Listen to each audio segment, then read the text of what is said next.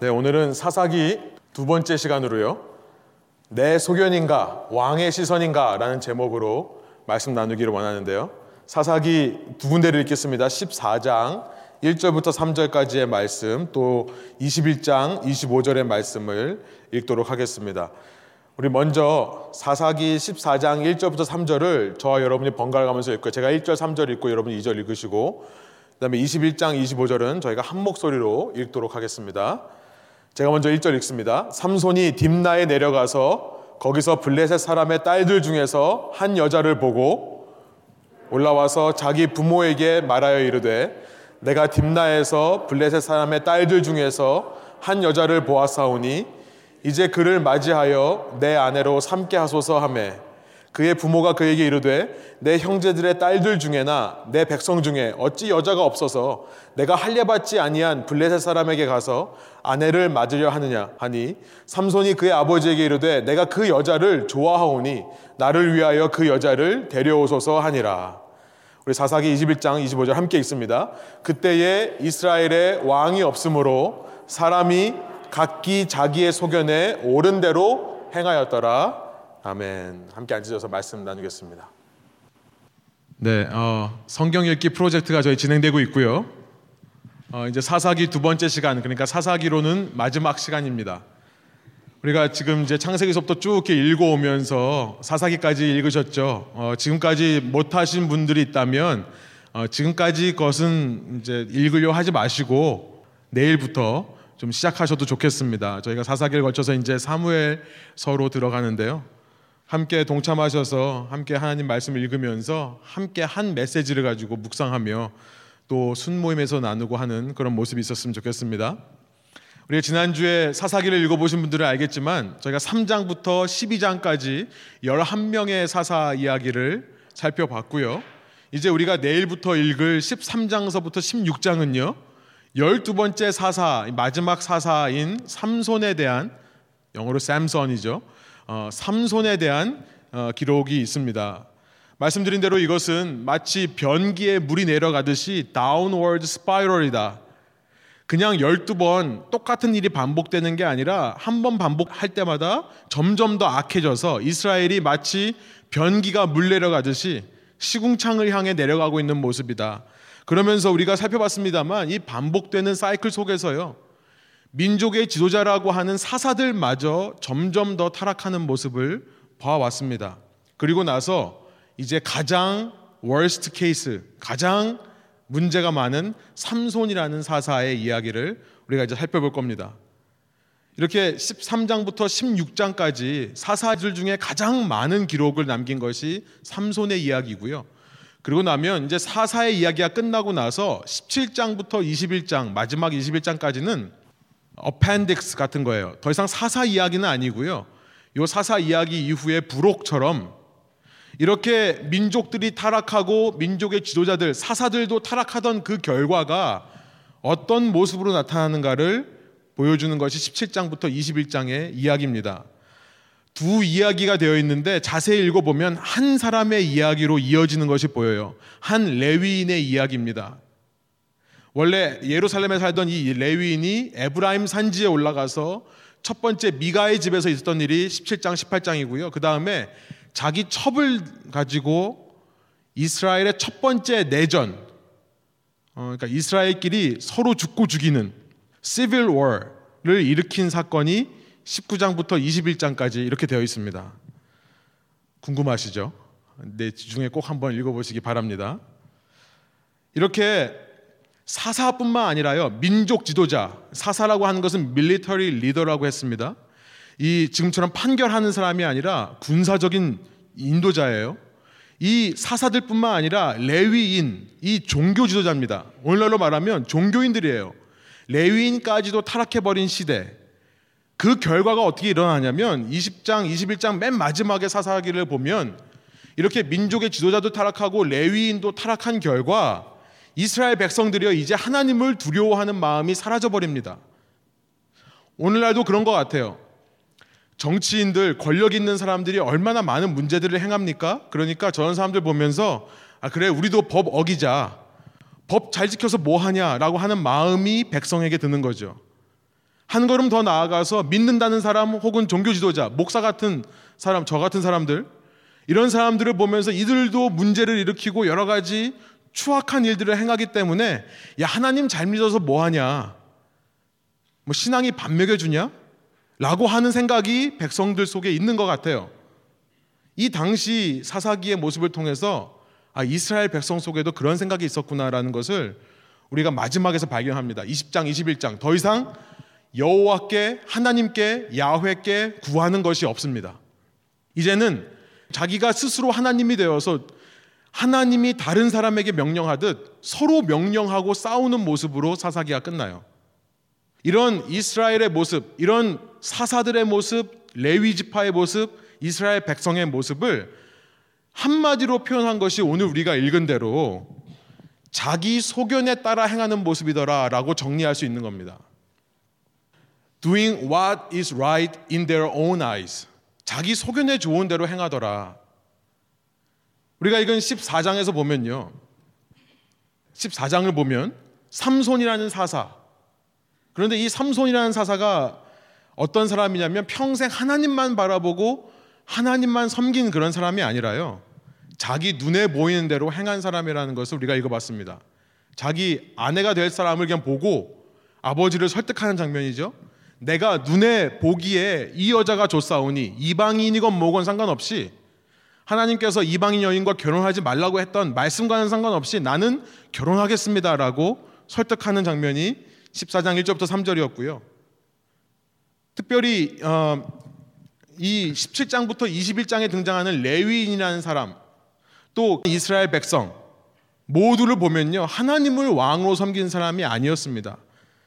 이제 읽어보시겠습니다만 17장 6절, 18장 1절, 19장 1절 계속해서 반복해서 이스라엘에게 왕이 없다라는 말을 해요. 그리고 사사기의 마지막 우리가 읽은 그 말씀이요. 21장 25절이 사사기의 맨 마지막 절입니다. 사사기가 이 말씀으로 끝나버려요. 우리 다시 한번 한 목소리 읽어보겠습니다. 그때에 이스라엘에 왕이 없으므로 사람이 각기 자기 소견에 옳은 대로 행하였더라. 왕이 없었기 때문에 자기 소견대로 내 눈에 보이는 대로 행했다라는 말로 끝나요. 이것이 이스라엘 모습을 한마디로 요약하는 건데요. 여러분 정말로 왕이 없었나요? 물론 인간이 세운 왕은 없던 것이 맞습니다. 그러나 하나님께서 이들의 왕이셨죠. 사사기 8장으로 가보면 8장 23절에 이렇게 말합니다. 기드온이 하는 말이에요. 기드온의 활약을 보고 모든 백성이 당신을 혹은 당신의 아들들을 우리가 왕으로 세우기로 원합니다라고 했더니 기드온이 이렇게 말합니다. 기드온이 그들에게 이르되 내가 너희를 다스리지 아니하겠고 나의 아들도 너희를 다스리지 아니할 것이요 여호와께서 야훼께서 너희를 다스리시리라 하니라. 이미 하나님께서 이스라엘 백성의 왕으로 다스리고 계시는 것이 사사기의 내용입니다. 사사기의 배경이에요. 그런데 이 사사기 후반부에서 반복되는 이 말, 이스라엘에게 왕이 없었으므로 라는 말은요, 너무나 아이러니컬 하면서도 너무나 슬픈 말이 아닐 수 없습니다. 이 시대는 어떤가 생각을 해봐요. 여러분, 이 시대는 왕이 있나요? 사사시대처럼 눈에 보이는 왕은 없습니다. 그러나 여전히 하나님께서는 왕으로 다스리는 시대라고 믿습니다. 아멘이세요? 그런데요, 하나님의 백성들이요, 다른 말로 말하면 교회가, 더 쉬운 말로 말하면 기독교인들이요, 정말로 하나님을 왕으로 인정하고 그에게 모든 것을 묻고 그의 명령대로 행하고 있는가? 과연 이 시대 몇 명이나 하나님의 음성 듣는 것을 귀하게 여기는가? 여러분 일주일 동안 살면서요, 얼마나 자주 하나님의 음성을 들을 수 있는 자리로 가셨습니까? 우리가 지난 한 주간 동안 얼마나 많은 일들을 처리해 왔나요? 근데 그런 일들을 할 때 하나님의 음성 듣기 위해 엎드리신 적이 몇 번이나 있습니까? 우리는요, 너무나 바쁘고 분주해요. 그래서 이 사회를 살면서 그냥 이 세상 사람들처럼 뭐든지 유익이 되는 길이면 묻지 않고 택합니다. 어떤 길이든지 빨리 이 상황에서 벗어날 수 있는 길이면 빨리 이 문제들을 해결해 줄 수 있는 길이면 묻지 않고 갑니다. 다른 말로 말하면요. 우리도 하나님을 믿는 백성이라고 하면서 우리 눈에 보이기 좋은 대로만 행하고 사는 거예요. 사사기 책은요, 오늘 우리에게도 심각한 메시지를 던지는 책이라 생각이 듭니다. 심각한 이야기를 하는 거예요. 여러분, 그래서 이 책을 한 주간 동안 읽으시면서 끊임없이 여러분 자신에게 이 질문을 던지시기를 원해요. 오늘 설교의 제목입니다만, 나의 소견인가, 왕의 시선인가. 쉽게 말하면, 쉽게 표현하면 이겁니다. 내가 보기에 좋은 것을 지금 나는 하고 있는가? 아니면 하나님께서 보시기에 좋은 것을 하고 있는가? 여러분 이 질문이요 어쩌다 한 번 터져 나오는 것이 아니라 이렇게 종교적인 자리 예배라고 하는 자리 교회에 와서 이 자리에서만 이 질문을 하게 되는 것이 아니라 여러분이 매일 여러분의 삶 속에서 우리가 매일 우리의 삶 속에서 이 질문을 할 때에야 그때 여러분이 우리가 저와 여러분이 하나님을 섬기는 백성이 되는 줄로 믿습니다. 여러분이 너무 당연하게 생각하는 일부터요. 이건 너무 사소하다라고 생각하는 일부터요. 아, 이것은 그냥 내가 결정한 상황이다. 이것은 내 통치 영역 안에 있는 거다. 내 마음대로 결정할 수 있는 거야. 라고 말해왔던, 그렇게 생각해왔던 그 일부터 여러분 이 질문이 있어야지만 우리는요, 이 땅에서 하나님의 왕국을 이루어가는 주님의 백성이라고 할 수 있을 겁니다. 왕국 신학이 우리한테 너무 중요해요. 킹덤 티알러지.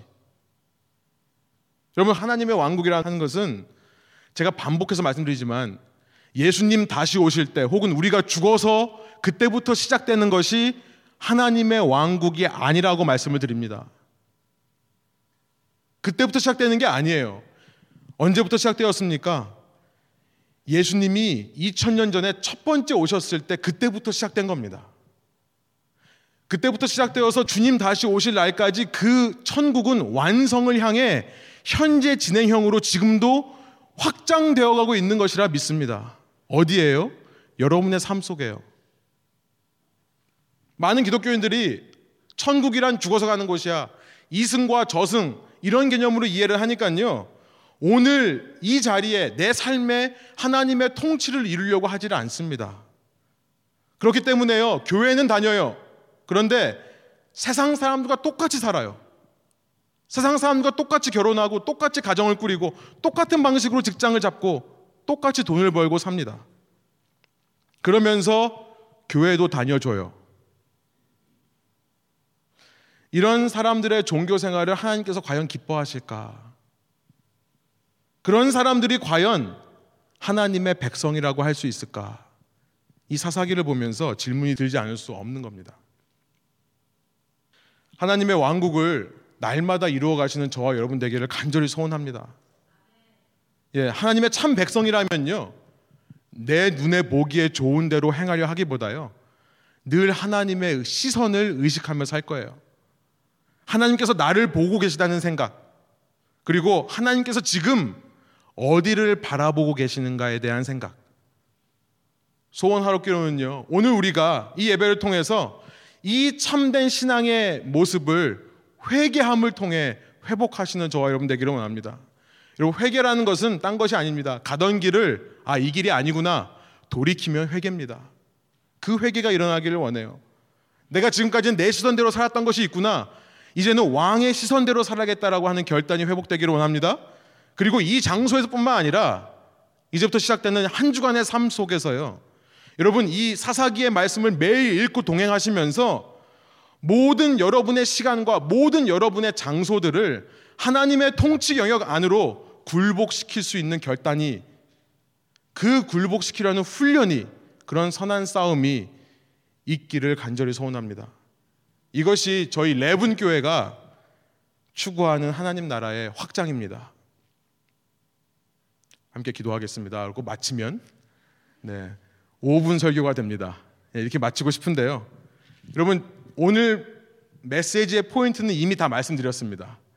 여러분이 이 말씀만 다시 한번 들어보시고 기억하시면 좋을 것 같아요. 요 5분 설교만이라도 여러분 집에 가셔서 주중에 한번 들어보시기 바랍니다. 다시 한번 녹음된 파일을요. 그런데 우리가 이제 삼손의 이야기를 하면서 좀 더 구체적으로 이걸 좀 짚고 넘어가길 원해요. 예, 이제는 좀 긴장 푸셔도 되고요. 이제는 좀 이야기니까 편안하게 어, 이야기를 들으면서 하지만 주님 앞에서 주님께서 나에게 원하시는 모습은 무엇인가 생각하시면서 어, 설교를 들으시면 좋겠습니다. 바쁘신 분들은 지금 나가셔도 돼요. 이런다고 진짜 나가시면 안 됩니다. 예.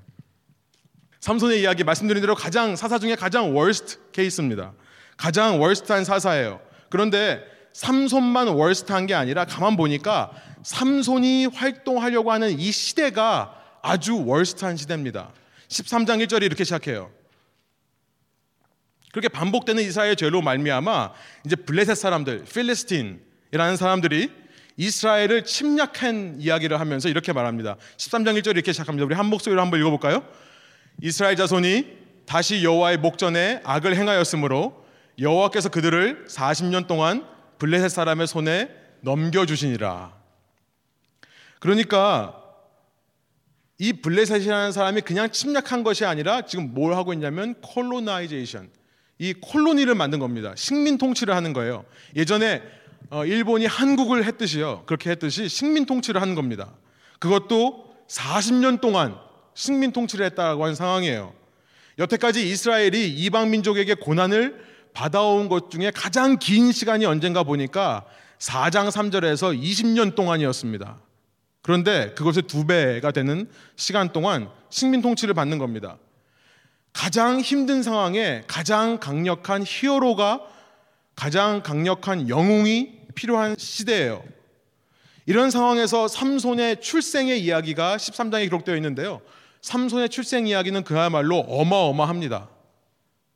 정말 대단한 출생의 기적적인 출생의 이야기가 담겨 있어요. 마치 과거 아브라함이 이삭을 얻을 때와 같은 그런 기적이 일어납니다. 앞으로 나올 사무엘이라든지 혹은 신약에서 만나는 세례 요한의 모습을 보는 것 같습니다. 아이를 낳을 수 없는 사람이 하나님의 감동하심으로 어, 잉태하게 되어서 임신하게 되어서 삼손을 낳는 장면이에요.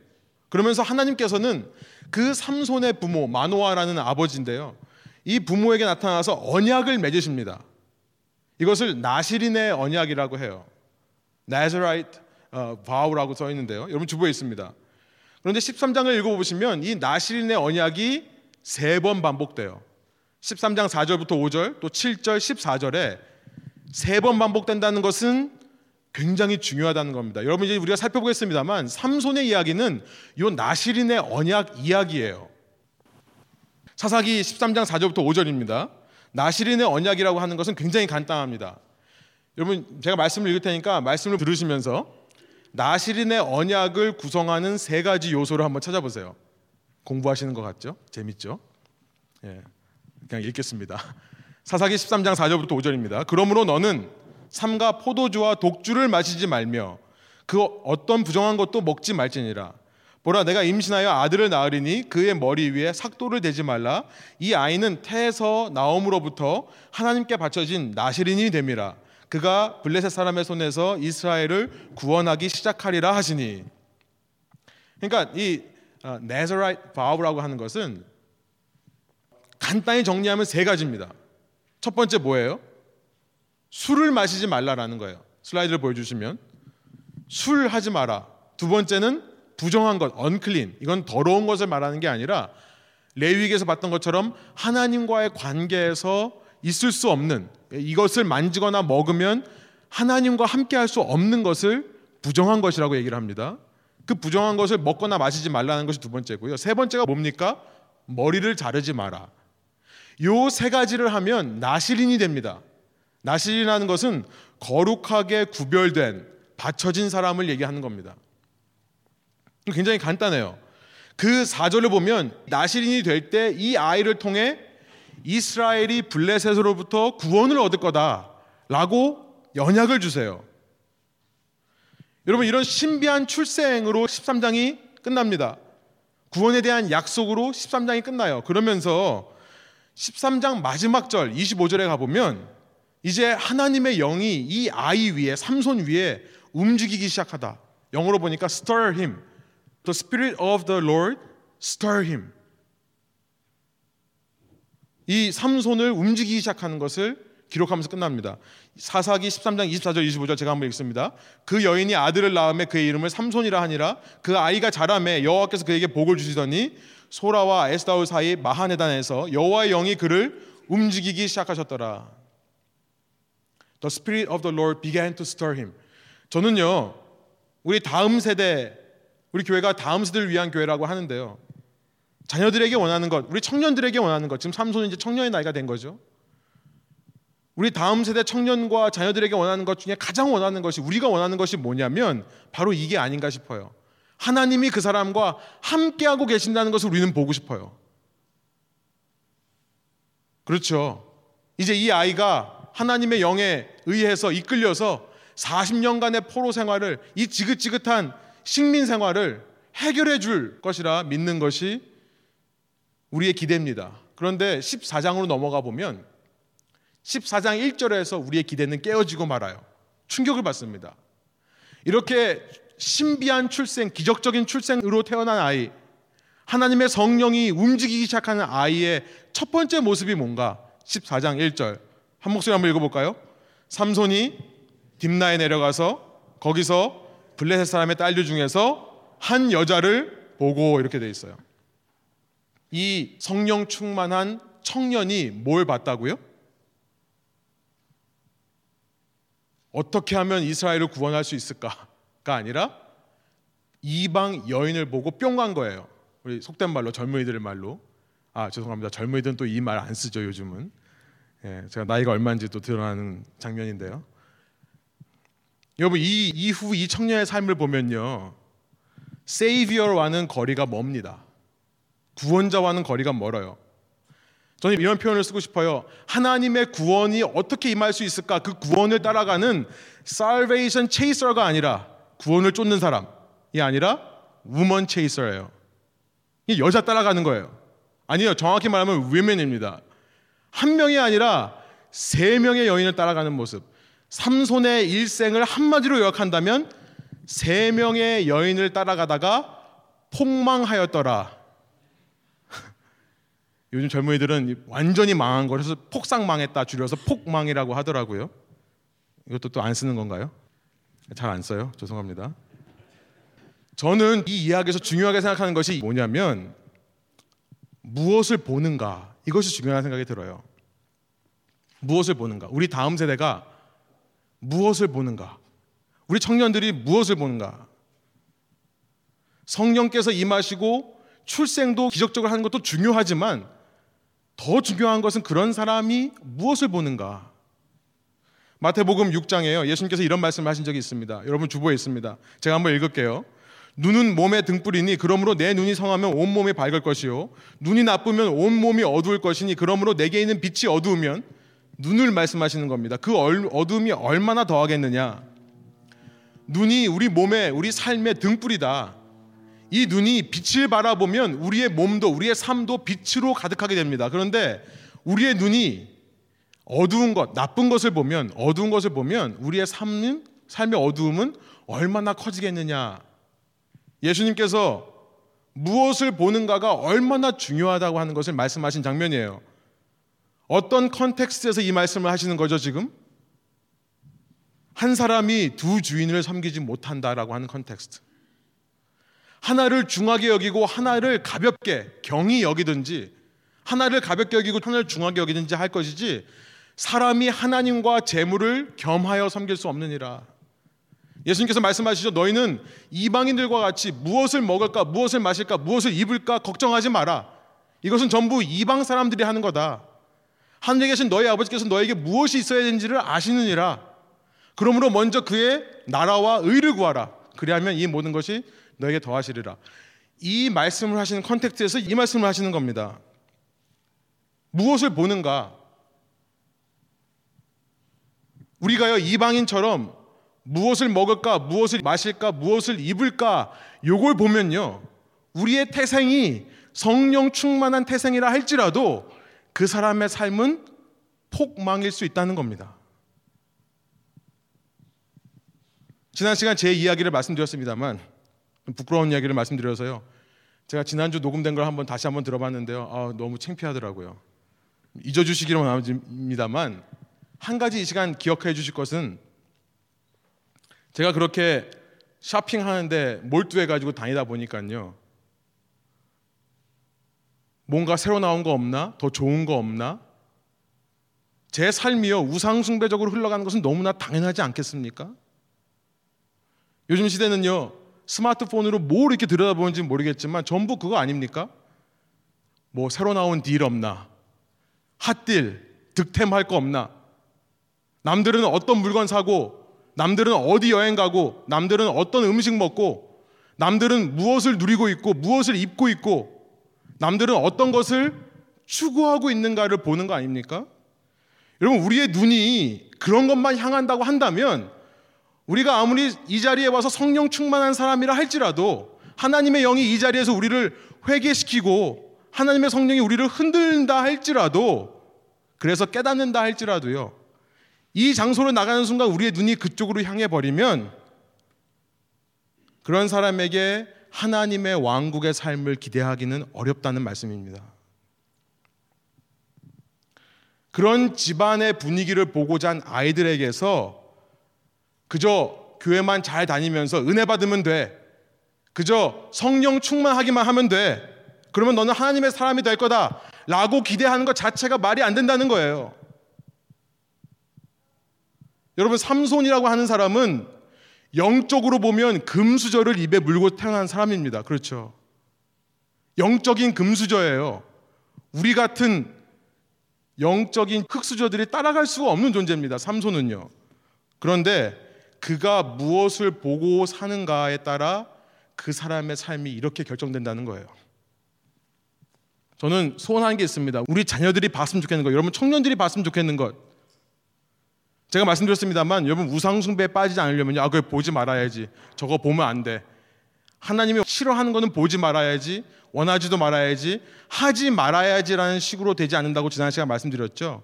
제가 언제부터 그런 우상숭배적인 삶이 바뀌었다고요? 그 모래 가면서 영혼들이 보이기 시작할 때 저는 믿는 게 있습니다. 우리 아이들에게 선교하는 것만큼 전도하는 것만큼 좋은 신앙 교육은 없다고 생각이 듭니다. 그 말은 무슨 말입니까? 여러분, 우리 부모 세대가요. 우리들이 먼저 전도자적인 모습으로 살 때 우리 아이들의 신앙은 책임져 진다는 거예요. 우리 아이들이요. 기독교인 엄마 아빠한테서 무엇을 보고 배우고 있습니까? 한번 우리가 생각해 볼 필요가 있는 것 같아요. 삼손 얘기로 돌아와서요. 아무튼 이런 삼손인데요. 이렇게 여자만 따라다니는 우먼 체이서인 삼손에게 신기한 건 뭐냐면 하나님의 영이 계속해서 임하십니다. 14장 5절부터 6절이에요. 삼손이 그의 부모와 함께 이제 딥나에 내려가서 이제 딥나의 포도원에 이릅니다. 그 안에 여자를 따라가는 거죠. 그런데 갑자기 젊은 사자가 그를 보고 소리 지르는지라. 여러분 젊은 사자가 얼마나 잘 싸웁니까? 한참 잘 싸울 때의 사자예요.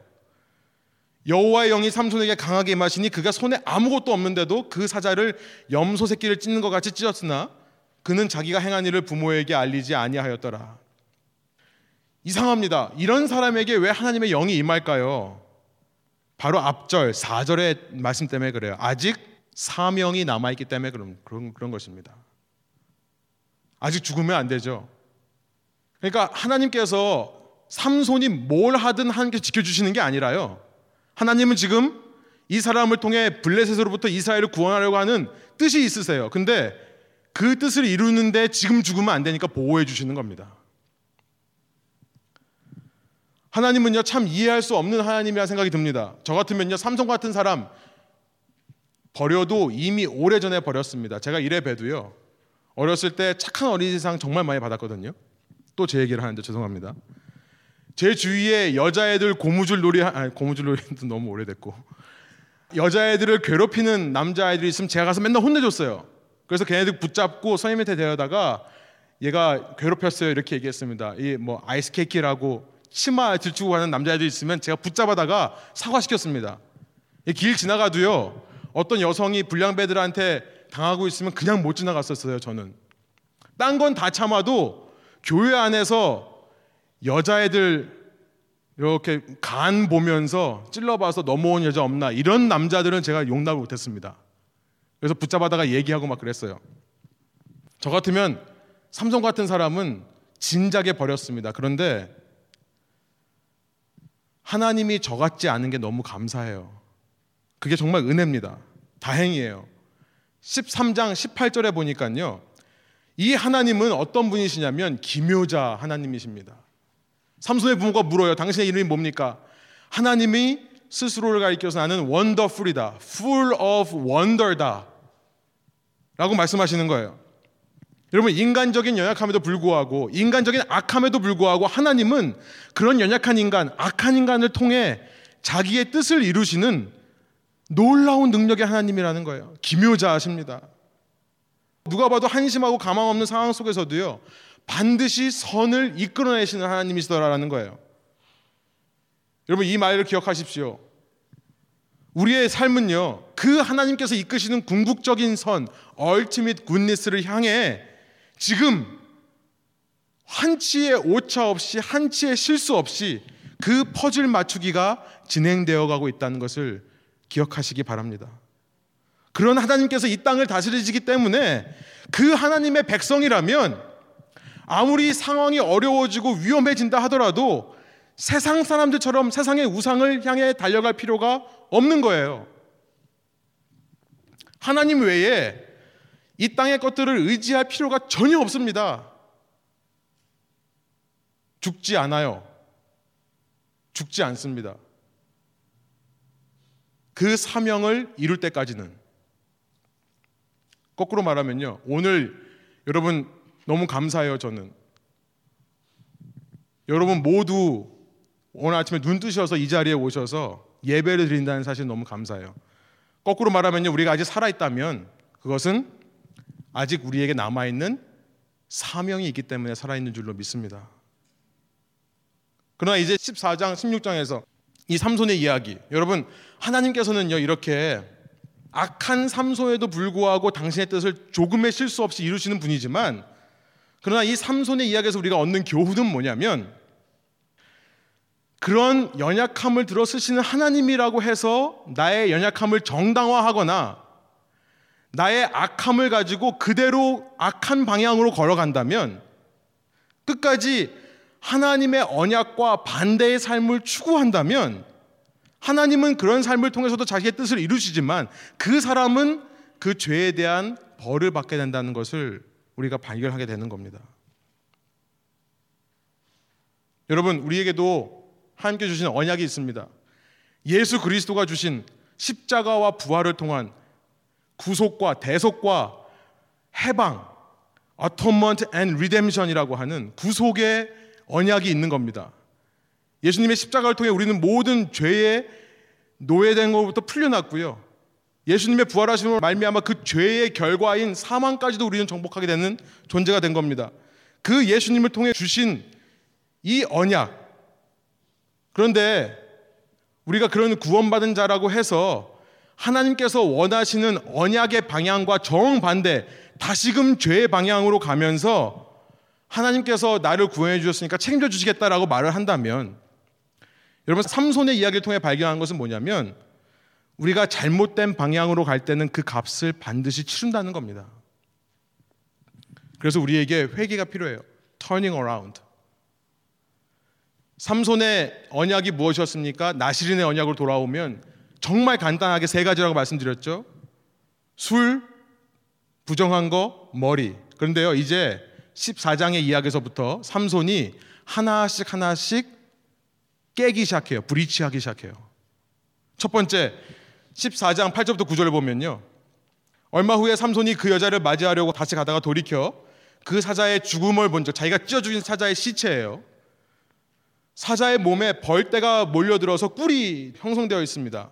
손으로 그 꿀을 떠서 걸어가며 먹고 그 부모에게 이르러 그들에게 그것을 들여서 먹게 하였으나 그 꿀을 사자의 몸에서 떠왔다고는 알리지 아니하더라. 왜 말을 안 했을까요? 죽은 짐승의 몸에 있던 것이라면 부정한 겁니다. 그런데 엄마한테 아빠한테 말 안 하고 그냥 먹기는 거예요. 왜냐면 알면 안 먹을 테니까. 뭘 어깁니까? 우리는 두 번째라고 했는데요. 부정한 것을 먹지 말라라고 하는 이 말씀을 어기는 겁니다. 아무리 달다 하더라도 죽은 짐승의 시체에 있는 꿀은 먹어서는 안 됩니다. 그리고 읽지는 않겠습니다만 여러분 10절부터 18절을 보시면 이제 결혼식 잔치를 벌여요. 자기가 그 이방 여인과 결혼하려고 이방인 있는 곳으로 내려갑니다. 여러분 14장을 읽으시면서 생각하셔야 될 표현은 뭐냐면 내려간다는 표현이에요. 하나님의 백성이 하나님의 말씀과 반대 방향으로 갈 때 내려간다라는 표현을 써요. 타락을 의미하는 거죠. 이방인 지역에 가서요. 이방인과 결혼하려고 이방인 잔치를 벌입니다. 이방인들의 풍습은 술 파티입니다. 술이 없으면 안 돼요. 7일 동안 술을 마시면서 파티를 벌입니다. 결혼식에 술이 빠질 수 없어요. 첫 번째 언약도 어기는 거죠. 이제 뭐만 남았습니까? 세 번째 남았어요. 뭐죠? 머리. 그런데 아직까지 이 마지막 언약은 지키고 있습니다. 머리는 길어 있어요. 그러니까 삼손에게 계속해서 하나님의 영이 임하세요. 하나님이 떠나지를 않으십니다. 이 15장의 내용을 보시면 알겠지만 이 여인과 결혼하려고 하다가 화가 나가지고 자리에 뜨거든요. 그랬더니 이 아버지가 신부의 아버지가 얼마나 당황스럽습니까? 자기 결혼을 위해 있는 사람들, 마을에 있는 사람 다 초청했는데 예의가 아니잖아요. 그러니까 그것은 큰 불명예거든요. 그래서 삼손의 친구를 신랑으로 세웁니다. 둘이 결혼을 해버려요. 15장에 다시 돌아옵니다. 내 아내에게 들어가겠다고 했더니 못 들어간다고 해요. 딴 남자 줬다. 화가 나가지고 여우 300마리를 꼬리를 묶어가지고 불 지르는 장면이 있습니다. 그리고 나서 블레셋 사람들이 싸우러 오자 나귀 턱뼈 하나로 천 명을 쳐서 죽여요. 하나님의 영이 임하신다라고 되어 있습니다. 여러분 우리가 착각하기 쉬운 거예요. 삼손의 능력입니까? 아니요. 아직 나시린의 언약이 유효하기 때문에 하나님의 영이 임하시는 거예요. 그러나 16장에 가보면은 들릴라라고 하는 여인 세 번째 여인입니다. 델라일라 이 여인 앞에서 그 마지막 언약마저 지키지 못합니다. 자세한 것을 읽어보시기 바래요. 결국 머리가 밀려요. 그리고 힘이 빠져서 붙잡혀 갑니다. 여러분 흔한 오해가 있습니다. 삼손의 머리카락이 없어서 힘이 빠졌다. 삼손의 힘의 근원, the source of power, strength는 머리다. 교회에서도 이렇게 가르쳐요. 여러분 말씀을 바로 알고 바로 가르쳐야겠습니다. 머리카락이 힘의 근원이 아니라 뭐가 힘의 근원이에요? 하나님과의 약속이요. 하나님과의 언약이에요. 머리가 없어서 힘이 빠진 게 아니라 머리를 자름으로 이제 하나님과의 언약이 완전히 끝나버리는 거예요. 하나님의 언약을 계속해서 경하게 생각하는 사람. 하나님의 구원의 은혜는 받았지만 그 은혜 속에서 기적적인 출생을 했지만 성령의 인도하심도 있지만 그 언약을 가볍게 여기고 자꾸만 언약과 반대 방향으로 가는 사람은 결국 하나님의 영이 그를 떠나시더라라는 것이 삼손 이야기의 메시지입니다. 그래서 16장 20절에 가면요. 여러분 삼손에서의 메시지가 이거예요. 되게 굉장히 중요한 생각이 듭니다. 들릴라가 이르되 삼손이여 블레셋 사람이 당신에게 들이닥쳤느니라 하니 삼손이 잠을 깨며 이르기를 머리가 민지 몰라요. 내가 전과 같이 나가서 몸을 떨치라 하였으나 머리카락이 없어서가 아니라 뭐라고요? 여호와께서 이미 자기를 떠나신 줄을 깨닫지 못하더라. 여러분 그 결과 어떻게 됩니까? 삼손이 가장 먼저 당하는 일은 뭐냐면 눈이 뽑혀요. 그렇게 그리드 탐욕을 가지고 바라보던 그 눈이 빠져버립니다. 무엇을 보는가의 문제라고 말씀드렸죠. 여러분, 이 탐욕적인 눈이 빠져버린 것은 그렇게 삼소의 삶을 돌이키고 싶은 하나님께서 그 아무리 말을 해도 듣지 않는 삼손, 그 사람에게 어쩔 수 없는 그의 죄에 대한 결과를 허락하신 겁니다. 죄에 대한 결과예요. 그러나 영적으로는 그것이 복인 줄 믿습니다. 블레싱이에요. 탐욕적인 눈이 빠져버린 삼손은요 그제서야 하나님께로 돌아가죠.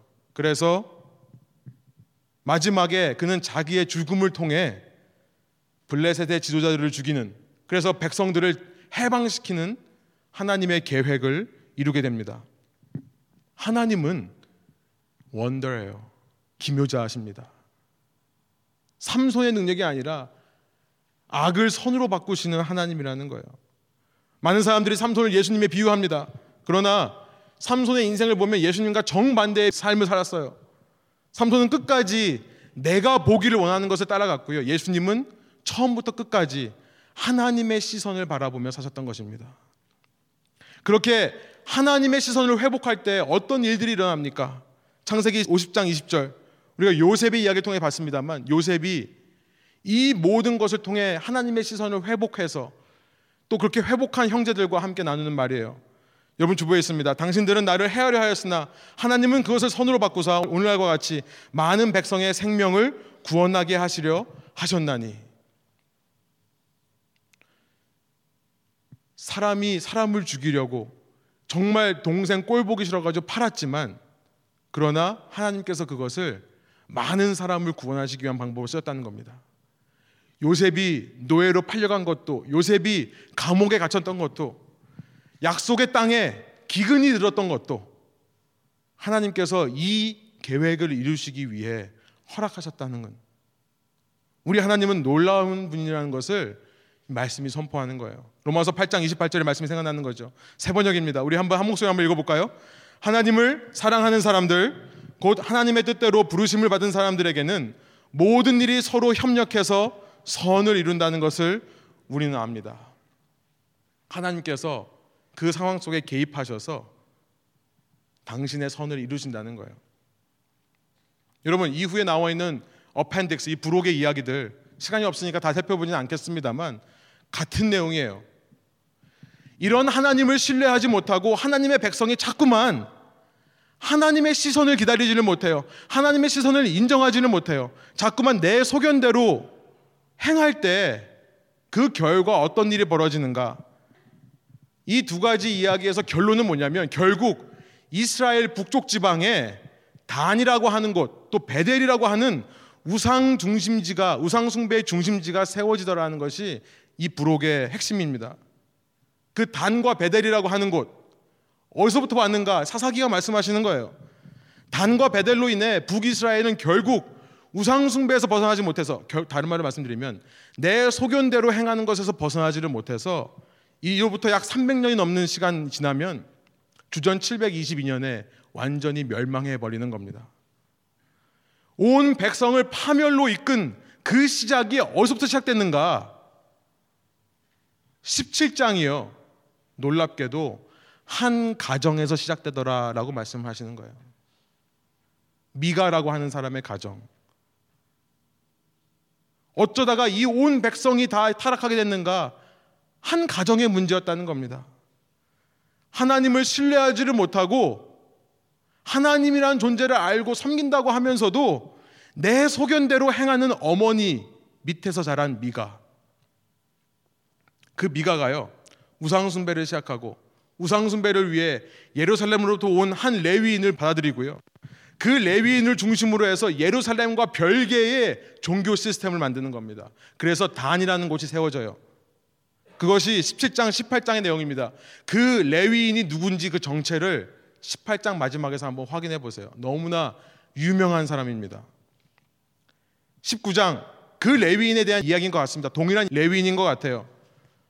이 사람은요 레위 지파라고 하면서도 한 종교 시스템을 운영하는 종교 지도자라고 하면서도 신앙인이 하면 안 되는 행동들을 하고 삽니다. 둬요. 게다가 민족 간의 전쟁을 부추기는 행동을 해요. 하나님께 제사하기 위해 재물을 각을 떠야 되는 재물을 잘라야 되는 사람이 자기 첩의 시체를 열두 조각으로 나누어서요. 각 지파에게 보내서 민족이 서로 죽고 죽이는 일을 일으킵니다. 그 가운데 보면 하나님 음성 듣겠다라고 하는 백성은 전혀 없습니다. 이제 사사들의 시대가 끝나고 아무도 하나님의 말씀을 기다리는 사람도 없어요. 서로가 서로에게 하나님 되어 명령하면서 문제들을 해결하는 사회가 시작되는 겁니다. 그러면서 그 사회의 이념들을 얘기를 하고 그 사회에 설득하고 이렇게 이렇게 해야 성공하는 거다라고 말하는 사회. 여러분 그러다가요. 문제들이 터지면 그 문제는 하나님께 돌려요. 21장 15절에 가보시면 기억해 보세요. 21장 15절 읽으시면서 이런 베냐민 지파라고 하는 지파가 없어지게 된 것이 자기들의 소행이면서 하나님 때문이라고 얘기하는 백성의 모습이 나오는 겁니다. 잘 나갈 때는 우리끼리 하나님 없이 살다가 조금 어려움 당하면 하나님 블레임하는 백성들의 모습. 여러분 중요한 것은 뭐냐면 아무리 이제 하나님께 맹세했다 하더라도 피해가는 방법을 백성들은 터득하게 돼요. 베냐민에게 우리 아내들을 절대 주지 않겠다라고 말을 해버렸으니까 베냐민 지파가 없어지게 생겼어요. 그러니까 어떻게 합니까? 와이프 기빙은 못하지만 와이프 헌팅은 허락해요. 기가 막힌 이야기로 끝납니다. 우리가 못 본 척 할 테니까 너희들이 마음에 드는 여인들을 가다가 훔쳐다가 데려가서 너의 아내로 삼아라. 절묘하게 하나님 말씀과 세상을 타협하며 사는 사람들의 모습이 이제 펼쳐지는 겁니다. 여러분 이 말씀 앞에서 오늘 우리가 결단하기를 원합니다. 하나님의 시선으로 살 것인가? 하나님이 바라보시는 나의 모습을 생각하고 하나님이 어디를 바라보고 있는가 살 것인가? 아니면 내 시선대로만 살 것인가?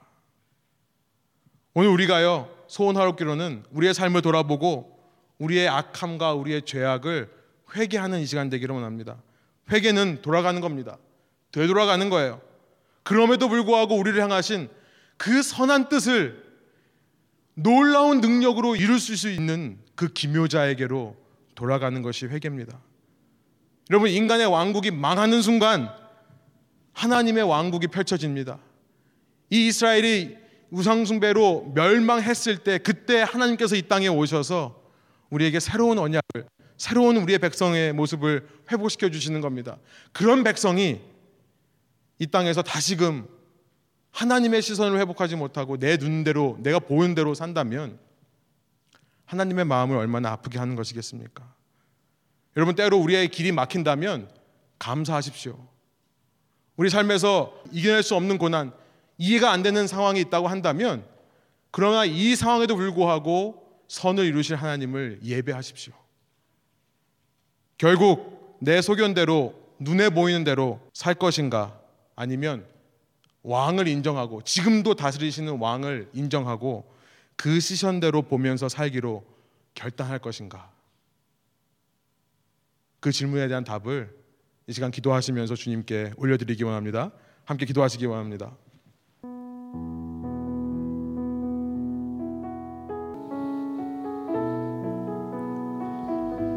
하나님, 한 가정의 타락이 온 민족 전체의 타락으로 멸망으로 이어질 수 있음을 생각하며 거꾸로 보잘 것 없지만 유명하지 않지만 드러나지 않지만 우리 집에서 내가 평소에 어떤 말을 하는가 내가 평소에 누구의 눈에 보기 좋은 대로 행하는가 누구의 시선을 의식하며 사는가에 따라 수많은 우리 다음 세대와 그 다음 세대들의 영혼들이 주님께 복을 받을 수 있음을 이 시간 또한 말씀을 통해 깨닫습니다. 이 땅을 살아가며 주님께서 이 땅에 계획하시는 일들은 주님의 놀라운 능력으로 반드시 이루실 것입니다. 그러나 하나님께 불순종함으로 주님의 뜻을 이루는 어리석은 백성 되지 않도록 인도하여 주시고 하나님의 마음에 합한 결정들을 내림으로 하나님과 함께 늘 동행하며 주님의 마음을 알아 주님의 원하시는 일들에 헌신하며 기쁨과 평안함과 감사를 누리며 주님의 일을 이루는 주님의 지혜로운 백성 될 수 있도록 인도하여 주옵소서. 저희 각자가 그런 삶을 살때 이 레븐 교회를 통해 이 땅에 이 시애틀과 벨뷰 땅에 이 소망 없고 가망 없는 이 땅에 이 도시 문화 속에 주님의 왕국이 날마다 확장될 것을 기대하고 믿고 바랍니다. 저희를 사용하여 주옵소서. 감사와 찬양을 주께 올려드리며 예수 그리스도 이름의 영광을 위하여 기도합니다.